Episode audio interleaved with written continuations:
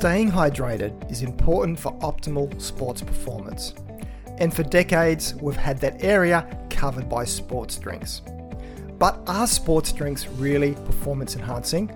Or are they mostly marketing spin when just plain old water will do the trick for most people? That's what I'll explore in today's podcast, along with giving you my personal DIY recipe for sports drink to get these drinks into you on the cheap. The term sports drink generally refers to drinks that contain carbohydrates and electrolytes in specific concentrations. The main ingredient of sports drinks is, of course, water, which is there to help offset the loss of fluids during physical activity. But plain old tap water can do this too. Keeping hydrated is important because dehydration greatly affects the perception of effort experienced by an athlete. Dehydration also impairs mental function and may interfere with fine motor control and concentration, as well as impairing gastrointestinal function. So it is more the other ingredients in sports drinks apart from water that mostly explain why they can benefit some athletes in certain situations. First, let's cover the carbohydrates. Sports drinks contain simple sugars, or glucose polymers that help maintain hydration and blood glucose and enhance performance. Taking on extra carbohydrate in an easy to consume drink is especially beneficial for strenuous endurance activities lasting longer than about an hour and a half, and during intense activities or during prolonged competitive games that demand repeated intermittent activity. Fluid transport to the tissues from beverages containing up to 8% glucose is quite rapid. Most sports drinks contain carbohydrate in the 6 to 8% range, which is much less than a standard soft drink. This is the sweet spot, and pun intended, where you see a fairly rapid glucose uptake in the body. As once you get above 8% carbohydrate, that can cause some issues with abdominal cramps, nausea, and diarrhea during intense activity. So, this class of sports drinks is called isotonic because the concentration of solutes in it is similar to that of human blood. Hypotonic sports drinks are low in carbohydrate and are used more just for hydration, while hypertonic sports drinks are higher in carbohydrates above that 8% level and are more used for post exercise refueling, as they are absorbed slower. That's why they're not really suited for taking on during exercise. So, taking on carbohydrates during exercise can support or enhance performance by two different mechanisms. The first is by providing extra fuel for the muscles, especially in endurance events. And the second mechanism is by a mouth sensing benefit to the brain and central nervous system. Just swilling carbohydrates in the mouth for 5 to 10 seconds is enough to stimulate reward centers in the brain to make the athlete feel better and reduce the perception of effort and enhance pacing strategies. This mouth sensing performance enhancing effect of carbohydrate comes into play in shorter events of about 45 to 75 minutes in duration. The carbohydrate in sports drinks also contributes to their palatability, which makes it more likely an athlete will drink. For athletes who prefer the flavours of sports drinks over water, it may be worth paying for the good taste to replace lost fluids. As a side note here, athletes who have short or long term goals related to body weight for either weight restricted sports or where body weight to power ratio is important in their sport, then overuse of energy dense fluids, such as sports drinks, may create problems for excess energy without a lot of long term nutritional advantage. The other key ingredient in sports drinks are electrolytes, sodium being the main one. Sodium makes up over half of our extracellular fluid, so we do lose quite a bit of it from sweating. The theory is that sports drinks can help replace this lost sodium. Most physically active people, though, do not need to replace the minerals lost in sweat immediately. A meal eaten within hours of competition replaces these minerals quick enough. Though some athletes who are particularly salty sweaters may benefit more. The sodium in sports drinks also helps to increase the rate of fluid absorption from the GI tract and maintain plasma volume during activity and recovery. The sodium content of sports drinks also encourages fluid intake by driving the thirst mechanism, while also increasing absorption and fluid retention. Sodium concentrations in the range of 10 to 25 millimoles per litre enhance the palatability and voluntary consumption of fluids consumed during exercise. Now, sports drinks with higher sodium concentrations are there to target the replacement of sweat electrolyte losses with greater effects on fluid absorption and retention, so they may be more effective in the recovery phase after exercise. Potassium is another electrolyte added to some drinks, but it is likely it has no real benefit considering most of our potassium is found inside the cell, so sweat losses of it are very small.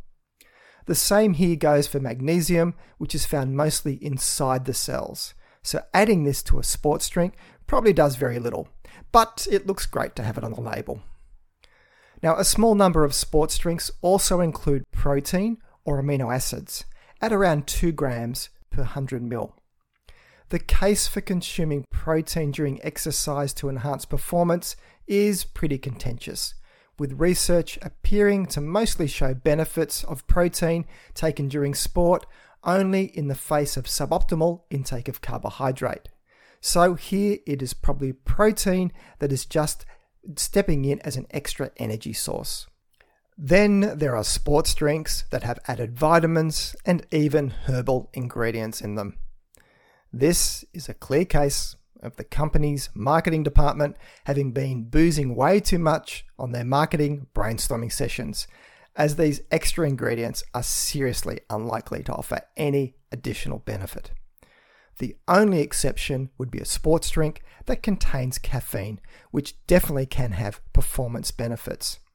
So, check out my prior podcast, episode number 17, on how caffeine can be used in sport.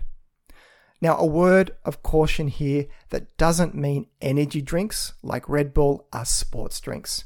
They have a much higher sugar content than isotonic sports drinks, so will increase the risk of GI problems if you take them on during sport. Plus, they're also carbonated, so that's another GI issue to deal with. Sports drinks provide a convenient option for simultaneously addressing fuel, fluid, and electrolyte needs before, during, and after exercise. Before exercise, they keep the fluid and carbohydrate stores topped up. During exercise, they promote hydration and fueling, which is important in events over 90 minutes, and they also can reduce the perception of effort in short duration events. And post exercise, they can contribute to refueling goals, but here, other foods and sports products should be considered to provide a more nutrient dense approach to total recovery needs. Though sports drinks could be convenient if there is limited time between training sessions or competition events. It is not all smooth sailing with sports drinks, though, as some athletes report that sports drinks cause gut discomfort or make them feel unwell.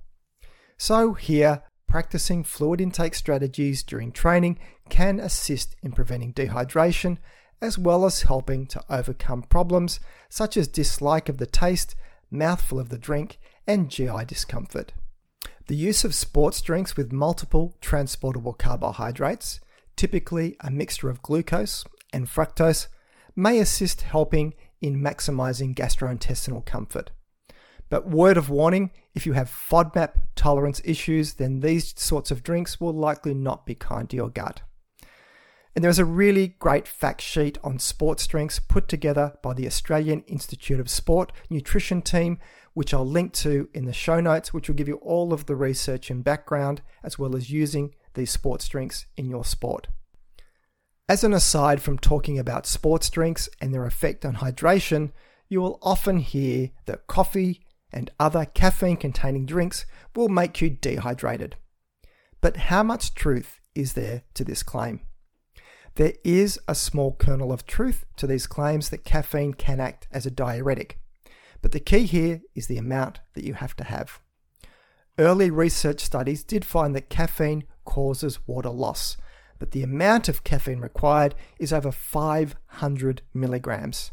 That's equal to five or six cups of coffee or even greater number cups of tea. Just as one example of the research into caffeine and hydration, 50 regular coffee drinkers had a range of tests to measure their hydration over three days. The hydration tests were repeated after they swapped their coffee for water for three days, and their food, fluid, and exercise habits stayed constant. And after all that drinking and testing, the research team found no difference between the effect of caffeine or plain water on any measure of hydration. The participants, though, were all regular coffee drinkers, so the results may have been different in people who consume little caffeine and very occasionally. But if someone drinks coffee rarely, then any effect on hydration will be fleeting. With a lot of interest in how different drinks can affect fluid balance, scientists have developed a beverage hydration index. The index ranks fluids by the balance between how much the body retains or loses fluid when compared against water over four hours. Using the beverage hydration index, there is little to separate coffee and plain water. And the same goes for cola, diet cola, tea, iced tea, orange juice, and even sports drinks.